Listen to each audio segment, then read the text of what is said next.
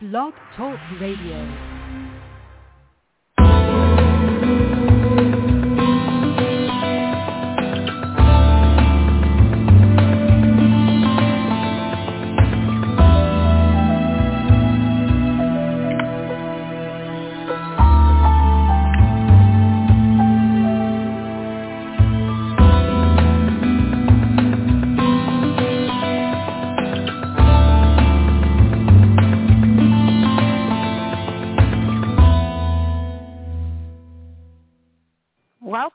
You are listening to PGN Prophetic Grace Network. This is the live internet broadcast of Secrets Revealed. Understand the book of Revelation from start to finish. Today is Sunday, August 20th of 2023, and we are talking about the purple and scarlet prophecy, prophecy number eight in the book of Revelation. I invite you to listen live at 12 p.m. Central, 1 p.m. Eastern on Sundays and in the month of August, we have analysis and discussion of the purple and scarlet prophecy with me, your Book of Revelation research scientist. They are happening, these analyses and discussions um, on PGN on Sundays and Thursdays. I invite you to share your perspective or pose a question about the book of Revelation. During the live internet broadcast, you can do that by using our PGN text number, which is 1214 5058719. That's 1214-505-8719.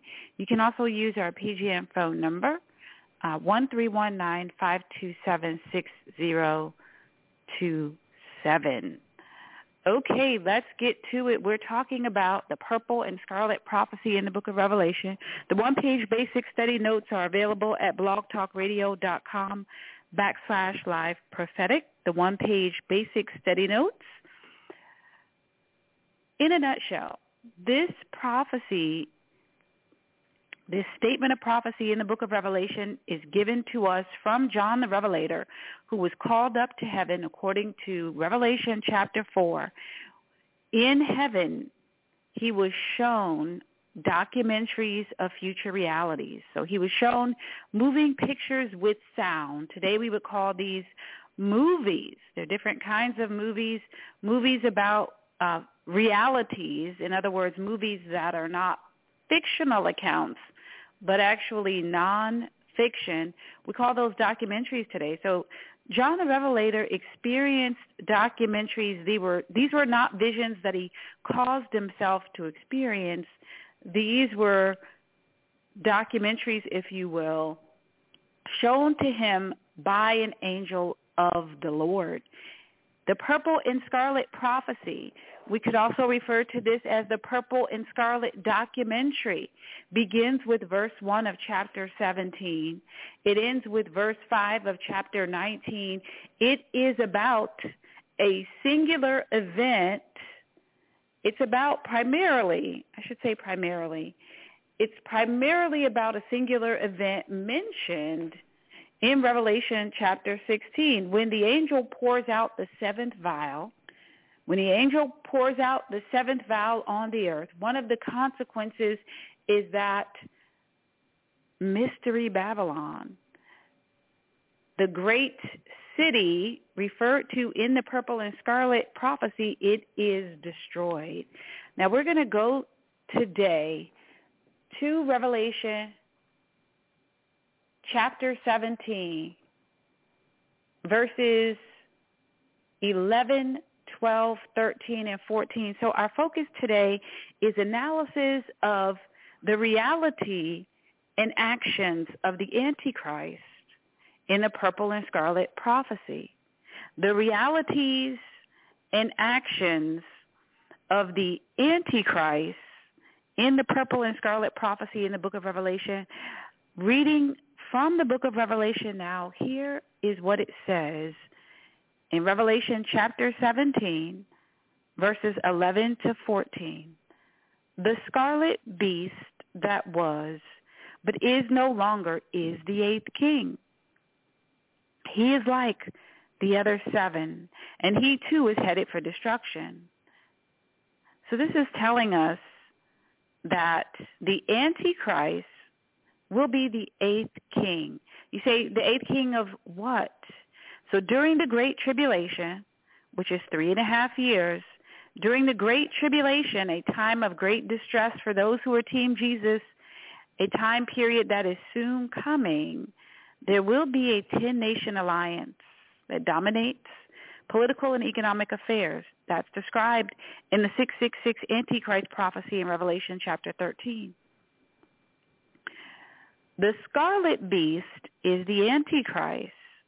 And we're told here, the scarlet beast that was but is no longer is the eighth king. Now, why is he no longer? Ultimately, the scarlet beast, the Antichrist, will be destroyed. He's going to Gehenna. He's going to the lake of fire that burns with sulfur and brimstone forever and ever. That's described in Revelation chapter 19, verses 19 to 21. Verses 19 and 20. Revelation chapter 19, verses 19 and 20. So often in the book of Revelation, there's a perspective that's eternal. So the scarlet beast that was in our time, 2023, the scarlet beast is, but from the perspective of eternity future, after the end of the age, the beast is no longer. Okay, so what does it all mean? The Antichrist is, for us in the present, he was for the angel who was showing this to John the Revelator, but in the future he is no longer. So what does it mean for us right now? As we look forward to the Great Tribulation, the Antichrist will be the eighth king. Let's continue in verse 11. It says, He is like the other seven, and he too is headed for destruction. The ten horns of the beast are ten kings who have not yet risen to power. So the beast refers to three people and the beast refers to the ten nation alliance. So we're told here that the ten horns are ten kings who have not yet risen to power. So these are the ten kings. Each is a king of one of the ten nations in the ten nation alliance that will dominate political and economic affairs during the Great Tribulation. Then it says, Revelation 17, verse 12, continuing, they will be appointed to their kingdoms for one brief moment to reign with the beast. So these ten kings are going to reign with the Antichrist. Then it says they will agree to give him their power and authority. So they're going to be in power, but for some reason they yield their power to the Antichrist. So that's how one individual comes to have so much power on this great big earth. So power goes to these 10 nations that dominate political and economic affairs. And then these 10 kings agree to give one person their power and authority. Then it says in verse 14, together, talking about the ten kings and the Antichrist, together, they will go to war against the Lamb. Who's the Lamb? That's Jesus Christ. Jesus Christ came first as the Lamb of God, but he's coming second at his return as the lion of the tribe of Judah, but he is always the lamb. He is always the lamb. The lamb's book of life is what we are interested in, right? Making sure our names are documented in the lamb's book of life. So together, these kings and the antichrist, it says in verse 14, will go to war against the lamb. Now when is that going to happen? That happens after the great tribulation. So there's the great tribulation, which is the wrath of Satan. That's followed by the wrath of God, the seven final plagues. The culmination of the wrath of God is the battle of Armageddon. So it says, together they will go to war against the Lamb. That war is the war to end all wars, the Battle of Armageddon. Then we're told at the end of verse 14, but the Lamb will defeat them because he is Lord of all lords and King of all kings. So Jesus Christ will defeat the Antichrist and the kings, these kings that go to wage war against him. When is this all going to happen? At the Battle of Armageddon. Jesus Christ will defeat the Antichrist at the Battle of Armageddon.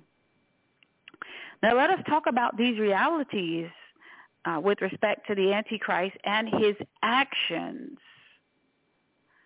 Let's talk about the realities of the Antichrist and his actions. So in Daniel chapter 7, we get more information. So why is he the eighth king? And why do they uh, why do these ten kings agree to give the Antichrist, the scarlet beast, their power? Let's hear about it. Daniel was shown this information in a, vi- in a vision. Daniel chapter 7, verse 7. Let's look at some of the key scriptures in Daniel chapter 7 to help us understand the reality of the Antichrist in the purple and scarlet prophecy. The reality of the Antichrist and his actions during the Great Tribulation. How does he rise to power? How does it all happen? So we're told that he's in power in the 666 Antichrist prophecy. And we're told here in the purple and scarlet prophecy that the ten kings yield their power 100%. They give it to the Antichrist. How does this all happen? Let's go to Daniel to unlock more of these secrets in the book of Revelation. Daniel chapter 7 verse 7, Daniel says, Then in my vision that night, I saw a fourth beast, terrifying, dreadful, and very strong.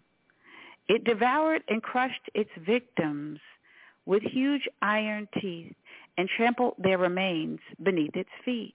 It was different from any of the other beasts, and it had ten horns. This is the same beast that we hear about in the purple and scarlet prophecy. So in Revelation 17, 16, it says, the scarlet beast and his ten horns. So this is talking about the same beast. The same ten horns, the same ten kings who are the leaders of ten nations that make up the ten nation alliance.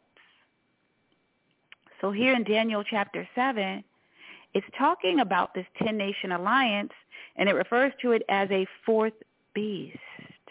And it says about this uh, one world government, this new world order that will exist during the Great Tribulation, that it's terrifying and it's dreadful and very strong. Continuing in verse 8, in Daniel chapter 7. So a question for us to answer is how does the Antichrist rise to power?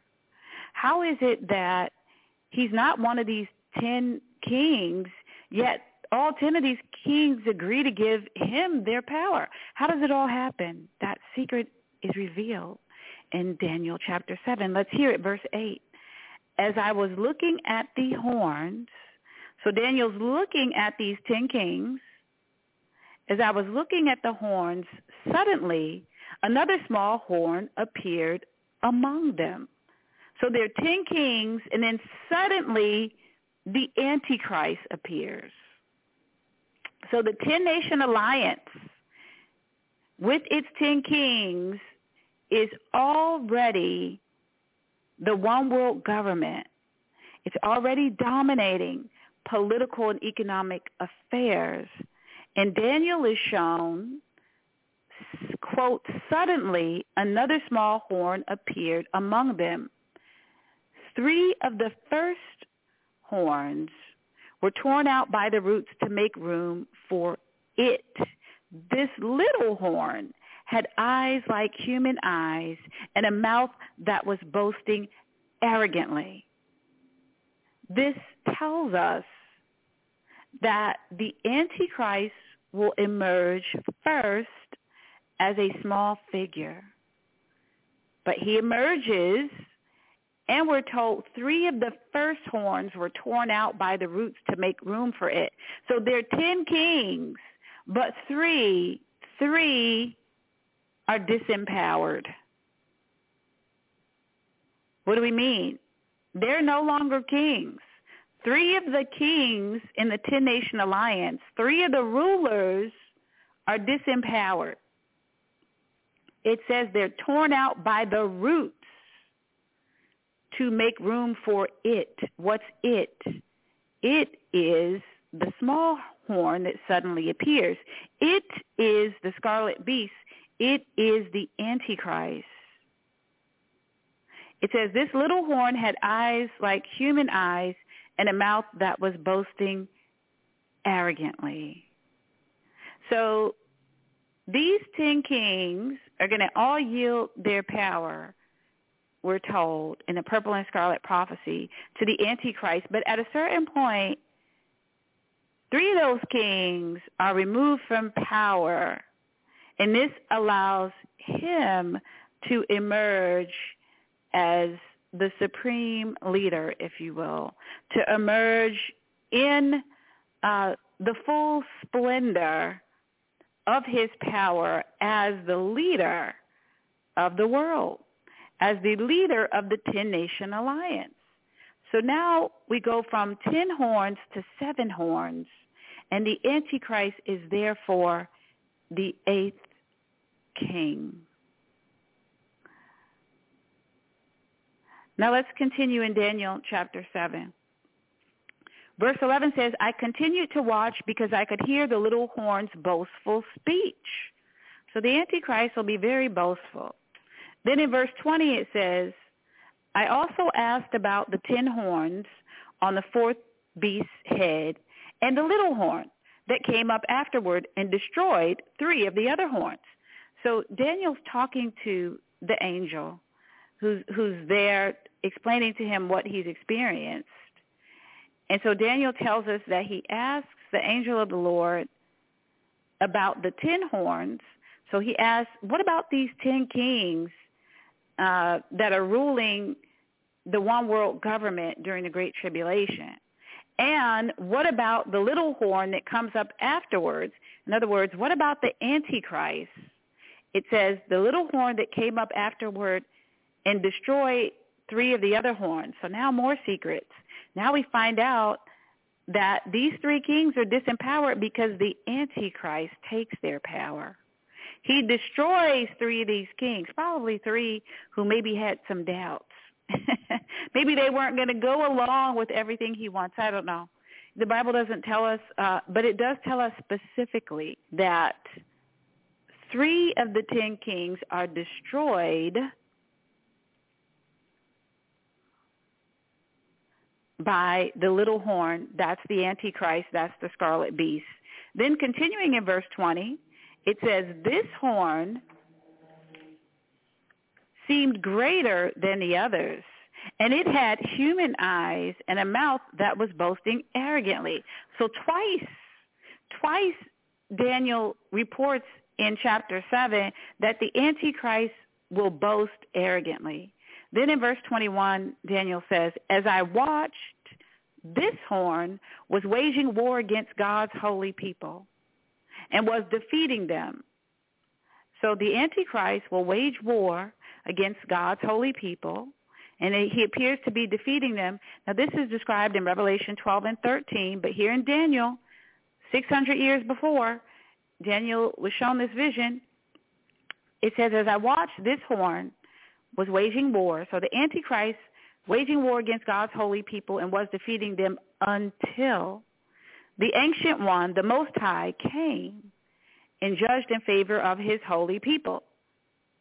Then the time arrived for the holy people to take over the kingdom. Then he said to me, this fourth beast is the fourth world power that will rule the earth. Now this is very important. In our lifetime, we have never had a one world government. We've never had a quote unquote world power.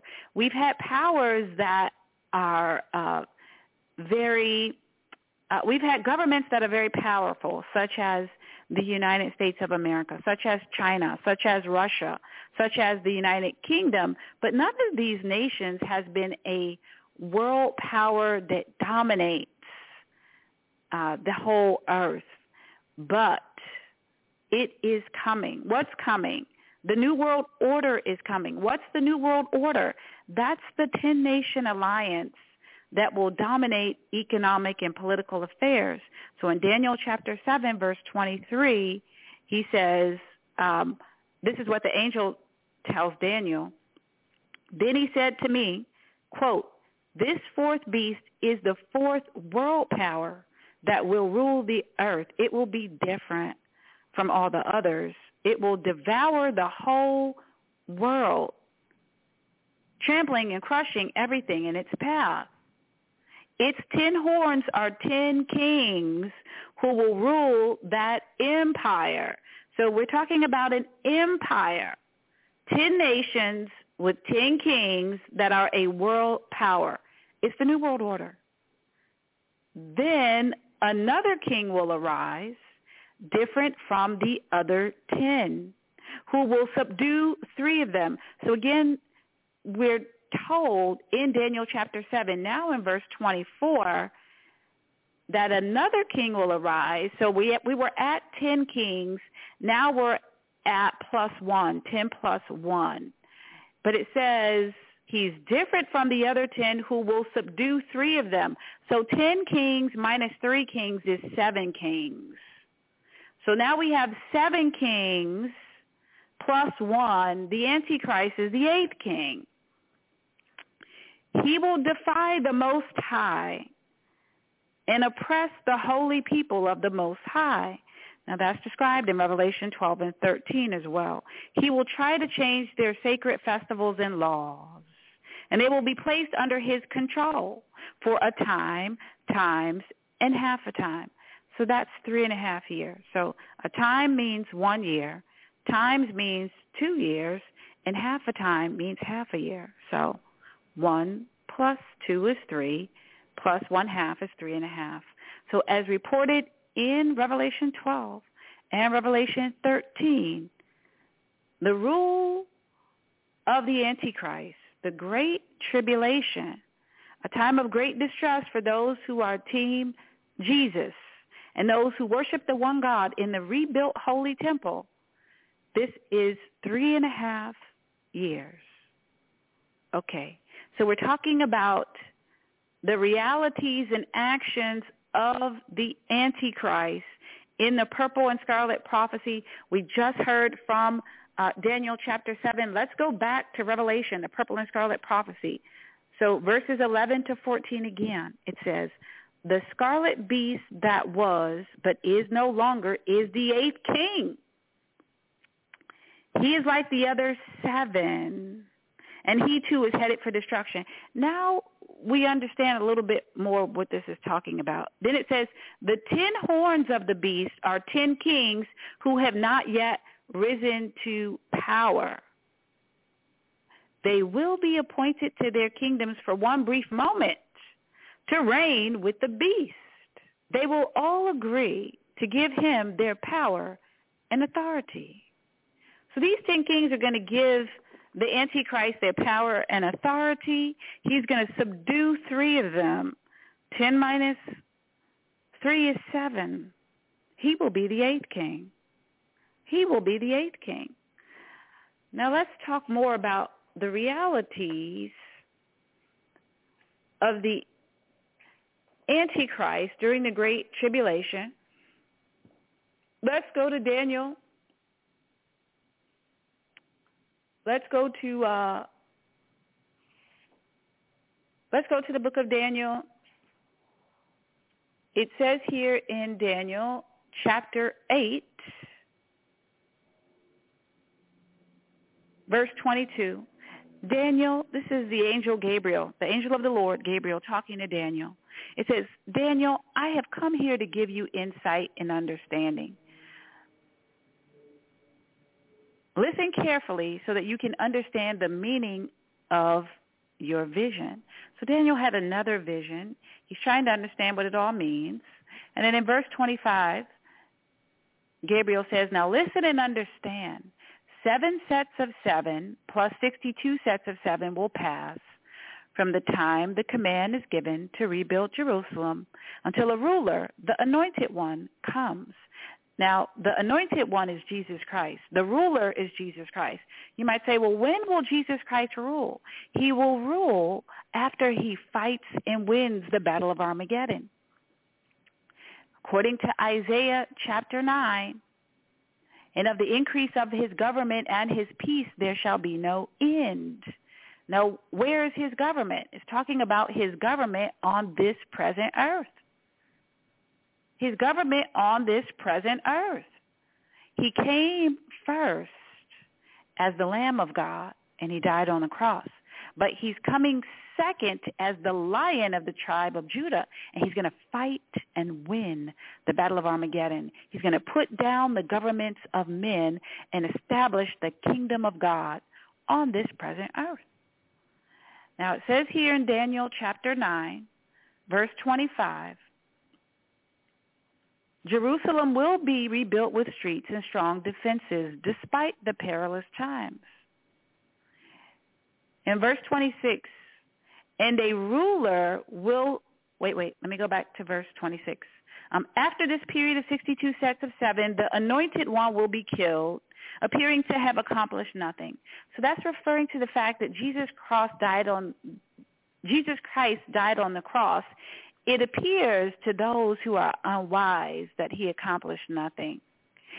Again, Daniel chapter 8 verse 26 says, after this period of 62 sets of seven, the anointed one, talking about Jesus Christ, will be killed, appearing to have accomplished nothing. Okay, then it says, and a ruler will arise whose armies will destroy the city and the temple. Now, in the Bible, particularly in books of prophecy, we jump long periods of time because remember, prophecy is written from the perspective of eternity future after the end of time. After the end of time. So one day, a hundred days, a hundred years, a thousand years, from the perspective of eternity future, in other words, beyond all time, it's a very short period of time. So now where it says, and a ruler will arise whose armies will destroy the city. Now we're talking about the Antichrist.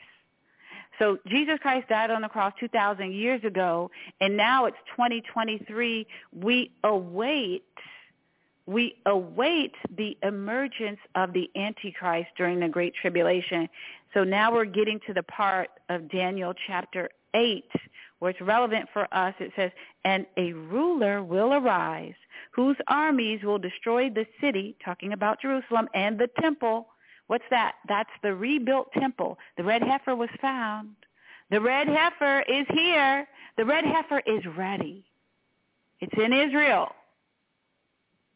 The third temple is shortly to be rebuilt. Daniel's talking about it right here. The end will come with the flood.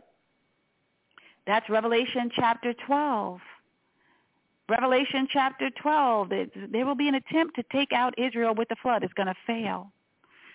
Let's continue. The end will come with the flood and war the Antichrist will wage war first against Israel. Then he will enlarge the war to include those who give testimony for Jesus Christ, specifically Christians. That's at the end of Revelation chapter 12 in the 1,260 days prophecy. But here in Daniel it says, the end will come with the flood and war, and its miseries are decreed. From that time to the very end the ruler, talking about the Antichrist, will make a treaty with the people for a period of one set of seven. So this is important. One set of seven, what does that mean? Seven years. Then it says, but after half this time, what does that mean? Three and a half years. He will put an end to the sacrifices and offerings. Now, when the third temple is rebuilt shortly, The third temple is going to be rebuilt. There'll be a confirmation of the covenant. Israel will get the green light to rebuild its temple. Those priests who will conduct uh, the rituals, they have been trained. The blueprints have been drawn. The objects that will go in the rebuilt temple, they have been purchased. The red heifer is available. The tenth red heifer is here. So Daniel's talking about it. The angel of the Lord explained to him the vision that God gave him, telling Daniel about what is shortly to come to pass in our lifetime. It says the ruler, talking about the Antichrist, the scarlet beast, referred to in the purple and scarlet prophecy in Revelation chapter 17. Here in Daniel it says the ruler will make a treaty with the people for a period of one set of seven. So when the Antichrist is finally on the scene in a way where it's obvious to all the people of the world. He's going to be a part of making this treaty that will give the Jewish people the green light to rebuild their temple, so he's going to look like a hero. But it says, but after half this time, he will put an end to the sacrifices and offerings. You know, I have a phrase that I like to use sometimes. Uh, it's the animal mafia and I, I don't mean that in a negative way. Don't be offended. I love uh, animals. Everything that God has created is beautiful. Uh, people, animals, uh, plants. Do you know that when the temple is rebuilt and the Jewish people are making uh, sacrifices and offerings, specifically animal sacrifices, in their rebuilt temple, in the way that they did when the first temple was here. And the second temple, which was destroyed in 70 AD by the Romans, the animal mafia will be outraged. They will say something like this, how dare these people uh, murder innocent animals? This is a travesty. This has to be stopped. They're going to say that, and they're going to. It's not going to be one person. It's not going to be uh, uh, two people, it's going to be thousands and millions of people who do not understand the things of God. They do not understand the Bible. They're going to be outraged. They're going to be outraged and enraged. They're going to be outraged and enraged at the sacrifices and offerings, specifically the animal sacrifices and offerings that are made. And it tells us here in Daniel chapter 8, verse 27, but after half this time, he, talking about the scarlet beast, the Antichrist, the little horn that emerged after the ten kings were put in place, he will put an end to the sacrifices and offerings. So he will look like the hero to the Jewish people. He will be a man of Jewish descent. He is a man of Jewish descent. His identity was announced by Prophet Randy Chandler on Monday, September 12th of 2022. If you didn't hear that program, I encourage you to go to the archive. The identity of the Antichrist was announced on September 12th of 2022 on PGN by Prophet Randy Chandler. Let's go here to Daniel. Daniel chapter 8, 27. He will put an end to the sacrifices and offerings. Now imagine the Jewish people, they have had no, Israel was rebuilt supernaturally. Israel came back together supernaturally in 1948.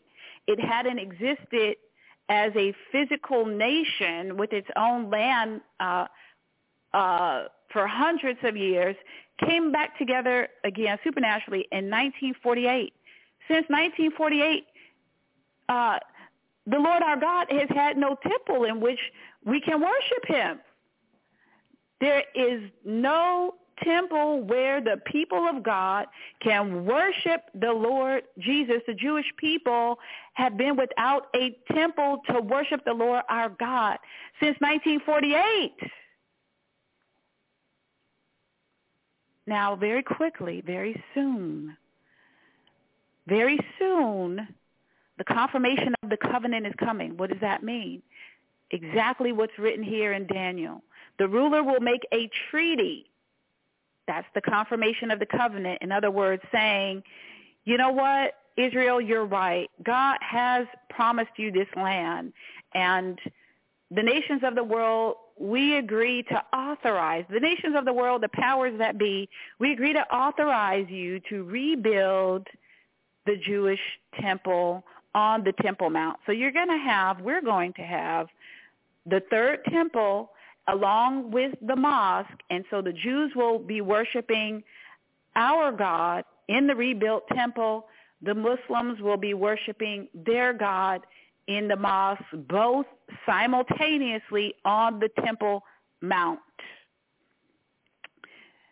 So the Antichrist, the scarlet beast, the little horn, he will appear to be a hero, but three and a half years in, you can imagine it's going to be like a, a cacophony of sound. Millions of people, they'll be on CNN. They'll be on Al Jazeera. They'll be on Fox News, MSNBC. They'll be on the radio. They'll be protesting out on the streets. They'll have signs and pictures. People will probably be uh, pulling out their hair. They will be outraged and enraged about these sacrifices, these animal sacrifices.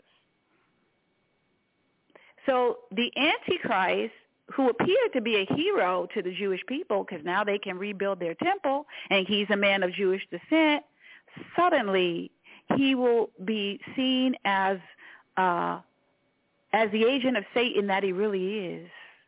He'll say, well, I'm a Jew, but actually I'm God. And you don't need to have these sacrifices anymore because I'm here and you can worship me.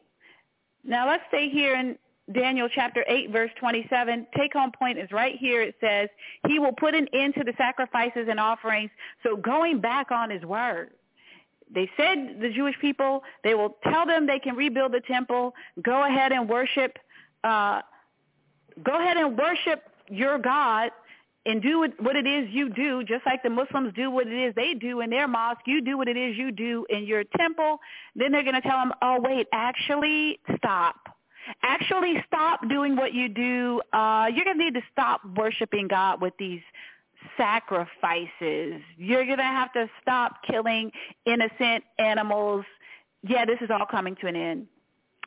Then it says, continuing, and as a climax to all his terrible deeds, who? The scarlet beast. And as a climax to all his terrible deeds, he will set up a sacrilegious object that causes desecration until the fate decreed for this defiler is finally poured out on him. Now, what's the fate that's decreed? He's going to the lake of fire. The Antichrist is going to the lake of fire. He will be destroyed with the second death eternal damnation. He is going to the lake of fire. That's in Revelation 19, verses 19 and 20. But before, before his destruction, and as a climax to the great tribulation, the, the pinnacle of his egregious actions, according to the word of God, is this. He sets up a sacrilegious object that causes desecration. Now, my perception is that this sacrilegious object is that statue. In Revelation chapter 13, we're told that the false prophet commissions a statue of the Antichrist. We're told that the false prophet commissions a statue of the Antichrist and that everyone's required to worship the statue. It sounds nuts, but uh, this is not science fiction. This is science fact, as I like to say. Um, everything in the book of Revelation is 100% true. All the prophecies are sure to come to pass. Um, now, it doesn't tell us that it's that statue, but my perception is that that's likely what we're talking about here. It says, he will set up a sacrilegious object that causes desecration. Okay. We're talking about realities of the Antichrist during the Great Tribulation. So the Antichrist is the scarlet beast described in the purple and scarlet prophecy, Revelation chapter 17, verses 11 to 14. That's our focus for today. Let's hear it again. Revelation 17, verse 11. The scarlet beast that was, but is no longer, is the eighth king. Now, when will he be no longer? He will be no longer after the fate decreed for this defiler is finally poured out on him. So after the Battle of Armageddon is fought and won, I should say, um, in the context of the Battle of Armageddon being fought and won, the beast is captured. That's the scarlet beast. That's the Antichrist. And he is thrown into the lake of fire. He's destroyed. He goes to Gehenna, the fiery lake that burns with sulfur and brimstone forever and ever. Now, here in the purple and scarlet prophecy, which begins with Revelation chapter 17, verse 1, it ends with verse 5 of 19. We're talking about the Antichrist, uh, the realities of the Antichrist in the purple and scarlet prophecy. It says, verse 11, the scarlet beast that was, but is no longer, is the eighth king. He is like the other seven, and he too is headed for destruction. The ten horns of the beast are ten kings who have not yet risen to power. They will be appointed to their kingdoms for one brief moment to reign with the beast. So they're going to be, uh, these ten kings will be in power. Each will be a president, prime minister.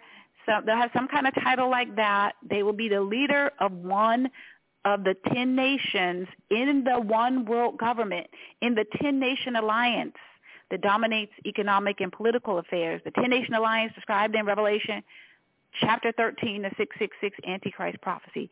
Here it says, they will all agree to give him their power and authority. Who's him? The scarlet beast. Who's the scarlet beast? The little horn.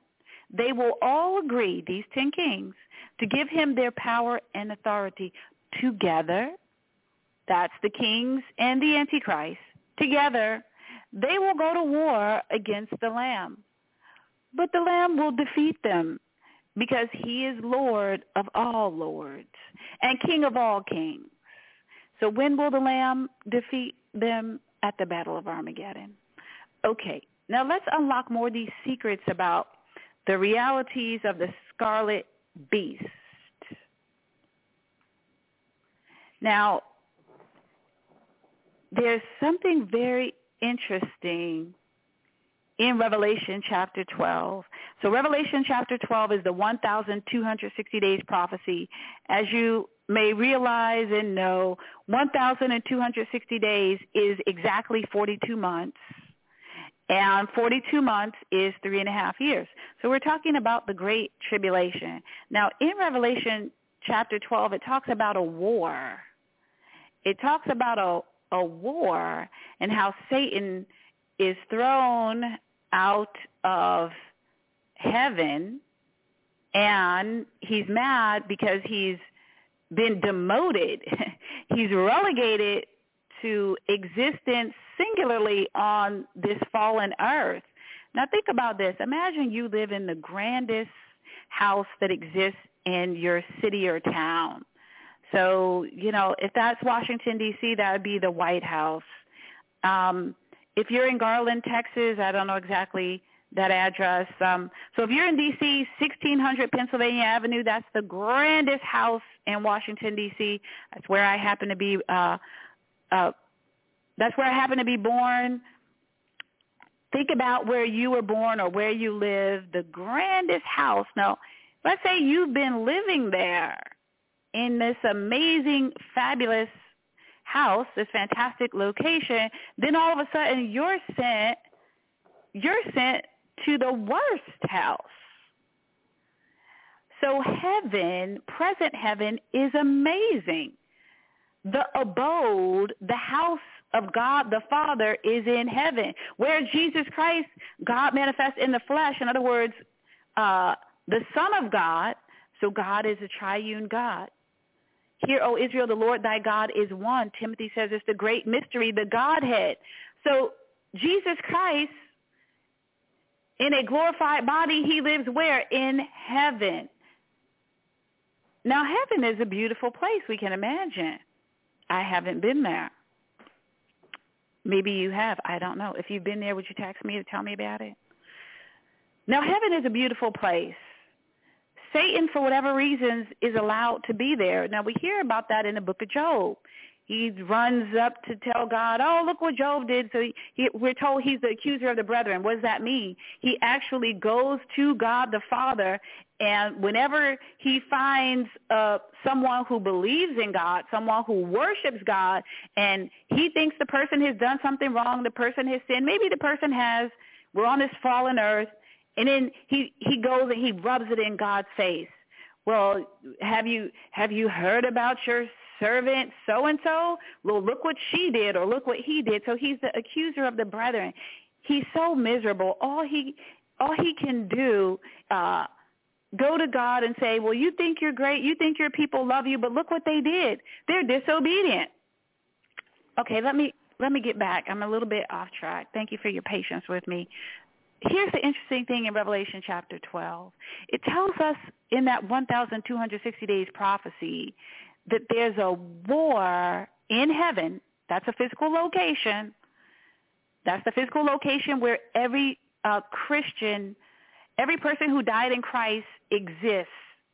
And that person has had perfect continuity of life. Maybe it's your grandma. Maybe it's your mom. Maybe it's uh, your sister or brother, niece or nephew, a neighbor Maybe it's a, uh, you know, the list goes on. Millions of people, they're living where? In heaven. Millions also are living in Hades. Now let's talk about Revelation chapter 12 for a second. This war in heaven, it appears that it's connected to the activities of the Antichrist. Now we're talking about the purple and scarlet prophecy and what are the realities and actions of the Antichrist during the great tribulation. The Antichrist is going to succeed at everything he does and he will be permitted to succeed. Now, now there's, there's some Christians out there, they don't want to hear this. They don't want to hear this. They think that the prayer of agreement is going to stop this or that and there are certain things that God is going to allow that includes the Antichrist triumphing for three and a half years. Now, the triumph of the Antichrist is uh, for a finite period of time, very short duration, precisely three and a half years, 1,260 days. Interestingly, his activities are not limited to war on this present earth, but it also includes war in heaven. Now you might say, research scientists, you have got to tell me what in the heck you're talking about. Let's go to the scripture to hear about it. Daniel chapter 9 unlocks more secrets about the Antichrist. Here it is. Daniel chapter 9 verse 9. Then from one of the prominent horns came a small horn whose power grew very great. Now we know what horn we're talking about, right? We heard about the same horn in Daniel chapter 7, Daniel chapter 8. Now again, we're back on the little horn. Who's the little horn? That's the Antichrist, the scarlet beast. Again, Daniel chapter 9, verse 9. Then from one of the prominent horns came a small horn whose power grew very great. Just to give you a little bit of background, it explains uh, where the Antichrist is going to emerge in terms of the specific uh, region, country. I am not a historian.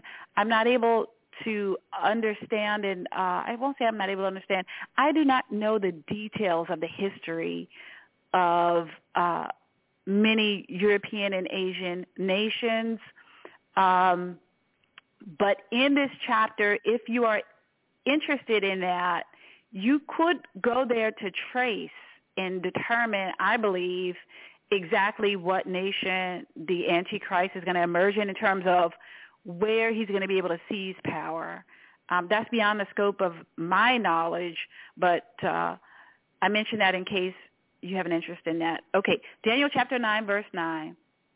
Then from one of the prominent horns came a small horn whose power grew very great.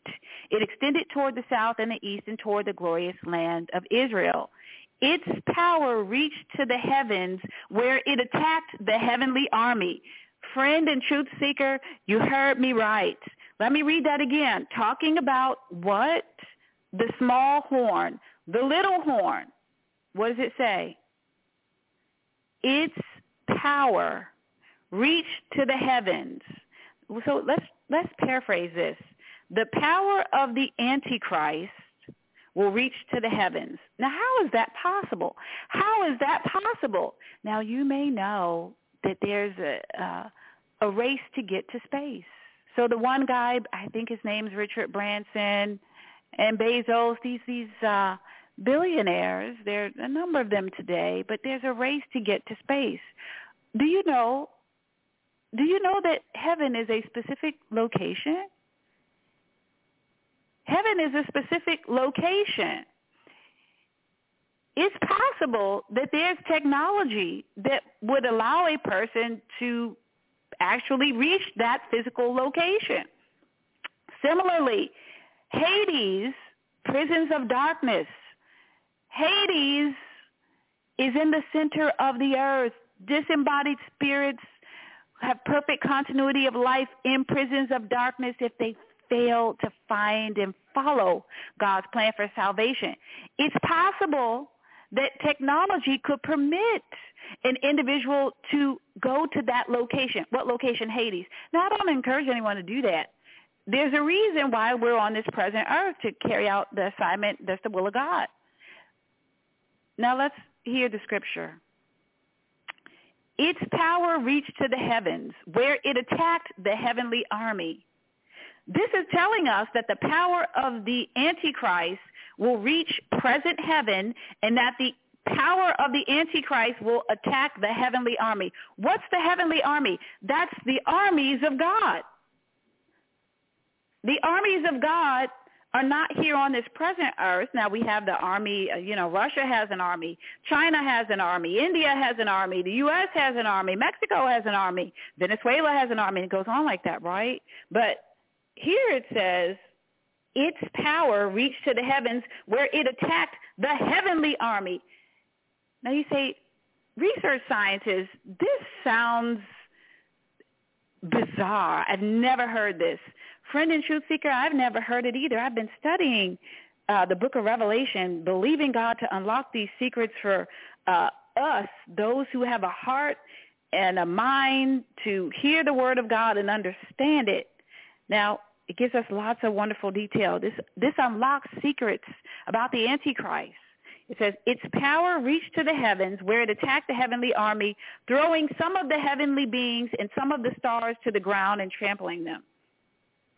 So what does this mean? The Antichrist will actually have such power, such power, whether it's through technology or Satan or both, the Antichrist will have such power that he's able to wage a war in present heaven and dislodge some of the heavenly beings and some of the angels, it says, and some of the stars to the ground and trampling them. Now let's continue. Verse 11, it even challenged the commander of heaven's army, that's Jesus Christ, talking about the little horn, and that's the scarlet beast, even challenged the commander of heaven's army by canceling the daily sacrifices offered to him and by destroying his temple. So we're in a different chapter in Daniel. But again, it's referring to the fact that the Antichrist is going to cancel the daily sacrifices. He's going to give in to the demands of the animal mafia, the demands of the world. He's going to cancel those daily sacrifices three and a half years in to the seven-year uh, agreement and he's going to, quote, uh, destroy, unquote, destroying his temple. So the Antichrist will cancel the daily sacrifices and destroy the temple. Then it says in verse 12, now this is very important. The army of heaven was restrained from responding to this rebellion. Now, I remember saying on this program when we were talking about the 1,260 days prophecy, I remember saying something like, I'm unclear about this war in heaven and why Michael doesn't this or that, right? So in Revelation chapter 12, there's reference to the war in heaven. Now here it says in Daniel, the army of heaven was restrained from responding to this rebellion. So the Antichrist is not only going to wage war on the earth, but also in heaven. Somehow his power is going to reach that physical location. Specifically, some angels will be destroyed by the Antichrist. Some other heavenly beings are thrown to the ground by the power or due to the power of the Antichrist. And it says the army of heaven was restrained from responding to this rebellion. Now what does that mean? God God disallows them. God disallows them to take action. Now this might be hard to wrap our brains around. If God can and of course he can. God's omnipotent, all-powerful. If he can stop the Antichrist, why doesn't he do it on day one? Why is the Antichrist permitted to keep going for 1,260 days? I don't know the answer to that question. I do know God is smarter than me. And friend, whether you realize it or not, God is smarter than you. God is a just God and a good God. He has a plan to destroy the Antichrist he has given us that plan uh, because he loves us and he wants us to be in confidence and in faith, trusting him, knowing that his perfect plan will come to pass. Now it says here, the army of heaven was restrained from responding to this rebellion, so the daily sacrifice was halted, halted, and truth was overthrown. So these daily sacrifices, when the Antichrist stops them, he's going to be allowed to do that. And the armies of heaven are not going to be permitted to interfere. It, then it says here, this is so powerful. The horn succeeded in everything it did. Now, during the Great Tribulation, some people are going to want to pray away the Antichrist. They're going to want to pray away the Great Tribulation, and it's not going to happen. It's not going to happen the instruction for every believer, what we're supposed to do during the Great Tribulation is found in the 666 Antichrist prophecy, Revelation 13 verses 9 and 10. That's our instruction. That's our instruction. Now let's keep going here in Daniel. Let me pause for a second. Uh, I feel that to, I want to say a little bit more before we move on. Let's talk about this war in heaven that the Antichrist wages Let's go to it for a second. Revelation 12. Revelation 12 says in verse 7, then there, so uh, let's go to Revelation 12 verses 6, 7, and 8. And a woman fled into the wilderness where God had prepared a place to care for her for 1,260 days. That's talking about Israel. Then there was war in heaven. So people say, that's not possible. Let me read the Bible again. This is not my opinion. So we're going to go beyond our opinions and beyond, you know, what we heard this person or that person say. We're going to go beyond what maybe our parents believed or our pastor or our teacher or husband and wife. We're going to go to the Word of God. We allow that to inform our thinking. And when we find that the Word of God conflicts with our human beliefs, we adjust our human beliefs so that we can grow in the wisdom of the Lord. Now, here's what the Word of the Lord says. Then there was war in heaven. It doesn't say war on earth. Again, then there was war in heaven, Revelation chapter 12, verse 7. Michael and his angels fought against the dragon and his angels. And the dragon lost the battle, and he and his angels were forced out of heaven. This great dragon, the ancient serpent called the devil or Satan, the one deceiving the whole world, was thrown down to the earth with all his angels. So Satan will be forced out of heaven. That's very interesting. Uh, we heard in Daniel that the power of the Antichrist is going to reach into the heavens and that he's going to make some progress with the war there and that the armies of heaven will be restrained and they won't be allowed to take the Antichrist out when he does that. Now, it'll be very interesting to see how the Antichrist connects to these billionaires who have the technology to go beyond the atmosphere of the earth. Now, let's continue in Daniel chapter 9. The angel Gabriel says to Daniel in verse 19, I am here to tell you what will happen later in the time of wrath. Now, what's the time of wrath? This is talking about the wrath of Satan. The wrath of Satan is the great tribulation. He uses his two flunkies, the Antichrist and the false prophet, to carry out his plans and purposes. The Antichrist uses his two flunkies, the Antichrist and the false prophet, to carry out his plans and purposes. The great tribulation is the wrath of Satan. Daniel chapter 9 says, I am here to tell you what will happen later in the time of wrath. Now, verse 23 in the same chapter says, at the end of their rule, when their sin is at its height, a fierce king, a master of intrigue, will rise to power. He will become very strong, but not by his own power. This is talking about the Antichrist. He will cause a shocking amount of destruction and succeed in everything he does. Now, we already heard that he's going to succeed in everything he does, this little horn in verse 12 of chapter 9. Now it says again in verse 19, uh, sorry, in verse 24, he will cause a shocking amount of destruction and succeed in everything he does. He will destroy powerful leaders and devastate the holy people. Now, who are the powerful leaders? Well, that can mean many people, but we know that he subdues three of the ten kings. He takes out three of the ten kings to make room for himself as the supreme of that thing, the one world government, the New World Order. Says he will destroy powerful leaders and devastate the holy people. The devastation of the holy people is described in Revelation chapter 13, the 666 Antichrist prophecy, and Revelation chapter 12, the 1,260 days prophecy. Let's continue here in Daniel, talking about the Antichrist, verse 25 of chapter 9. He will be a master of deception and will become arrogant. Now we see this language used over and over again about the Antichrist. He's boastful and he's arrogant. Now that's been added. It says he will destroy many without warning. He will even take on the prince of princes in battle.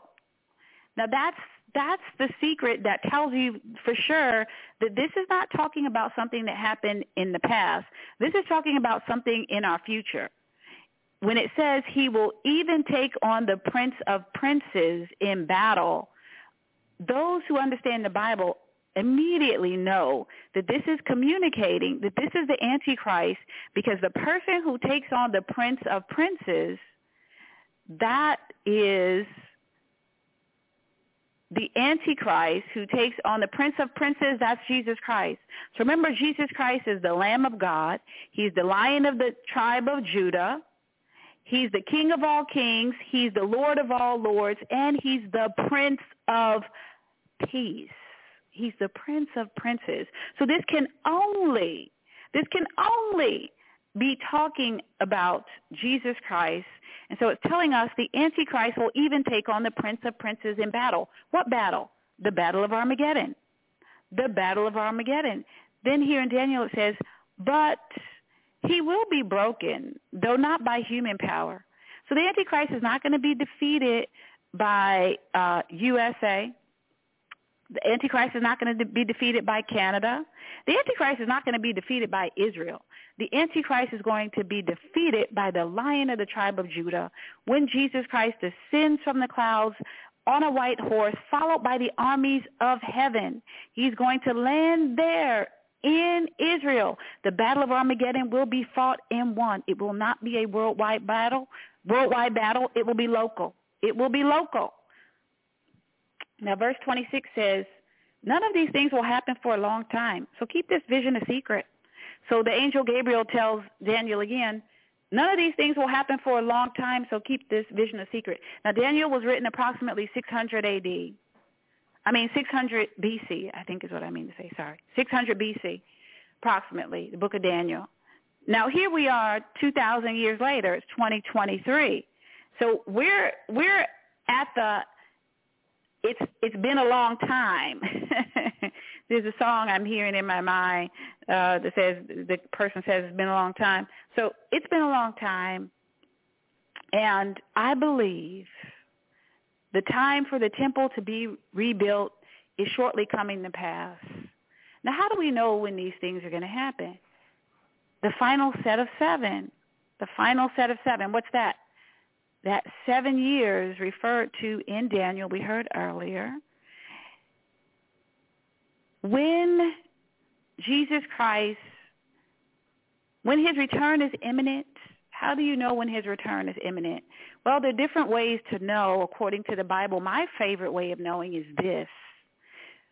When Israel is given the green light to rebuild its temple, and the temple is rebuilt, but as soon as they're given that green light, that treaty that we heard about in the book of Daniel, we know that we have entered the final seven-year period, the final set of seven before Jesus Christ will come to establish his kingdom, the kingdom of God on this present earth. So let us go back to the purple and scarlet prophecy with these foundational uh, secrets in mind. We want to understand the Antichrist as uh, his reality and his actions during the Great Tribulation are described in the purple and scarlet prophecy. Revelation 17, here it is. The scarlet beast that was but is no longer is the eighth king. He is like the other seven, and he too is headed for destruction. The ten horns of the beast are ten kings who have not yet risen to power. They will be appointed to their kingdoms for one brief moment to reign with the beast. They will all agree to give him their power and authority. Together, they will go to war against the Lamb. That's the Battle of Armageddon. Who's going to go to war against the Lamb? The Antichrist. The, he's also referred to as the scarlet beast. He's also referred to as the little horn. He's also referred to as the eighth king. He subdues three. Ten minus seven. Ten minus three is seven. Plus one is eight. He's the eighth king. Together they will go to war against the Lamb. But the Lamb will defeat them because he is Lord of all lords and King of all kings. Now verse 16 in the same chapter says, the scarlet beast and his ten horns all hate the prostitute. Now this is very interesting. The Antichrist and the ten kings. Now remember, there are ten kings originally. At some point, he takes down three. Okay, so all ten won't be there for the entire three and a half years. At some point, he takes down three. But for now, at this point, when all ten are in place, it says, the scarlet beast and his ten horns all hate the prostitute. They will strip her naked, eat her flesh, and burn her remains with fire. Hmm. This is interesting. The Antichrist, as we discussed last Sunday, the Antichrist is one of two of the flunkies that Satan has. So there's three. There's Satan, there's the Antichrist, there's the false prophet. The Satan, the Antichrist, and the false prophet.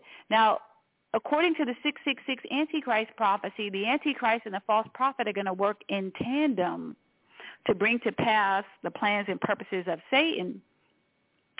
Now, the prostitute refers to the woman. And the woman,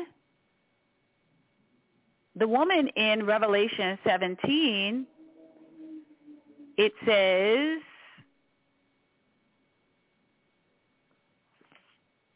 in verse 18, and this woman you saw in your vision represents the great city that rules over the kings of the world. So it's a city. It's a location. Okay, so this city will be the financial headquarters uh, according to Revelation 18. Now let's go back to the Antichrist. It says the scarlet beast and his ten horns all hate the prostitutes. So they're going to hate this city. That's the financial capital. The city that's the headquarters for the harlot church, the one world religion, the false Christianity that will be promoted by the Ten Nation Alliance, uh, the New World Order. It says the scarlet beast and his ten horns all hate the prostitute. They will strip her naked, eat her flesh, and burn her remains with fire. They're going to burn down the headquarters for the harlot church. Isn't that interesting? Now, why would they do that? If the Antichrist and the false prophet are such fast friends, uh, and apparently they're not fast friends, but if they're working together in tandem, why does the Antichrist turn against the headquarters for the harlot church where the false prophet presumably will live? Well, verse 17 gives us that answer. It says, for God has put a plan into their minds, a plan that will carry out his purposes. They will agree to give their authority to the scarlet beast, and so the words of God will be fulfilled. Well, friend and truth seeker, we have talked much. There's been much discussion and analysis of the purple and scarlet prophecy today. I want to invite you to be with me and with us every Sunday and Thursday. You can listen live. You can also go to the uh, the archives. So you can go to the archives thinking about the end of the year. Please get your time to be with us on your agenda. In September, we'll be talking about the marriage supper prophecy. So we're going to be focused on the Battle of Armageddon. The marriage supper prophecy gives us the blow-by-blow account of what happens at the Battle of Armageddon. Then in October, we'll be talking about the millennial reign prophecy. So what happens after the Battle of Armageddon is fought and won by Jesus Christ? Who's going to be on this present earth? And, and what are we going to be doing? Who doesn't make it? So we'll be talking about the millennial reign prophecy, the first thousand years of the government of Jesus Christ on this present earth. Then in November, we'll be talking about the dead judged prophecy. That's what happens after the second resurrection, the great white throne judgment. And in December, we'll be talking about the new earth prophecy. That's the culminating prophecy in the book of Revelation. So I invite you to be here with me and with us. Please uh, please figure out based on what is happening in your world when you're going to give time to be with us so that you can hear the book of Revelation. When you hear it over and over again, uh, that allows you to get it encoded successfully into your long-term memory so that you're able to retrieve it on demand. So my perception is that when you really know something, the evidence is that you're able to retrieve that information on demand. Whose demand? Your demand. So if you know something, you're able to access that information, pull it out of your long-term memory on demand whenever you want. So how do we do that? The learning experts tell us we need seven touches with some piece of information in order to be able to access it on demand. That's what the learning experts say. So when you hear discussion and analysis of the same prophecy one time, then you're at time two, time three. Now all of a sudden you're at time seven. You're watching something on TBN or you're watching something on Daystar. You're reading your Bible and that information about the book of Revelation, it just bubbles up to the surface. You're able to retrieve it on demand you're you have it you know it so that is the purpose of us giving intense focus in other words every month we have at least eight sometimes as many as 10 or 11 just depending on how the sundays and thursdays fall we have at least eight but usually nine or 10 uh, programs on one prophecy so that you can just play them back to back if you want. You can listen in real time when you hear the different discussion and analysis, but on the same prophecy. You will have that information not only go into your long-term memory, but it'll be successfully encoded, and then you'll be able to retrieve it on demand. What does that mean? That means you know it. The secrets will not only be understood, they'll be unlocked. You'll have them with you. No one will be able to take the word of God, the secrets in the book of Revelation from you. You will have them and they will be a great comfort. It will be a great comfort to you, particularly in the times of distress that are coming during the Great Tribulation. So I want to thank you for being with me and uh, with me and with us today. Next year, next year, we're going to be continuing, uh, of course, with unlocking secrets of the book of Revelation. We're going to start with the New Earth prophecy and make our way to the Seven Seals prophecy. So if you want to hear all the prophecies in the book of Revelation and you want to know all the prophecies in the book of Revelation, this is how to do it. This is not the only way to do it, but this is a way. This is one way. I think an easy way to do it. Simply tune in to PGN, Prophetic Grace Network. Listen at least once a week. Listen at least once a week to Secrets Revealed, understand the book of Revelation from start to finish, and we're going to go with prophecy number 12 in January, prophecy number 11 in February, prophecy number 10 in March, so on and so forth like that till we end in December with the seven seals prophecy so you will be able to hear them all, know them all, learn them all uh, if you choose to participate that way. So again, if you have a question or comment on the book of Revelation, would you text it in? You can do that. Our PGN text number is one two one four five zero five eight seven one nine. It'll go to Prophet Randy Chandler. He'll share it with me, and I will follow up in a future broadcast. If you have a prayer request, would you text that in? One two one four five zero five eight seven one nine. If you would like to talk, maybe you have a comment or question about the book of Revelation, you can call in live. So our PGN number uh, is one three one nine five two seven six zero two seven. Often we have people listening by phone. Only if you press one will I call uh, on you because that's what, that's how you raise your hand in a virtual queue, letting me know, hey, I have a question about the Book of Revelation, or I have a comment, or I have a prayer request. So you can do that one three one nine five two seven six zero two seven. Go ahead and get your hand up by pressing one if you want to uh, share your perspective or if you have a question about the book of Revelation. If you're listening from the archive, remember you can text in at one two one four five zero five eight seven one nine. So I want to thank you again for being with me and with us on Thursday. On Thursday, we will continue with more discussion and analysis of the purple and scarlet prophecy. If you haven't done so already, I encourage you, according to Jeremiah 33:3, call out to God. He promises to show you great and mighty secrets that you do not know.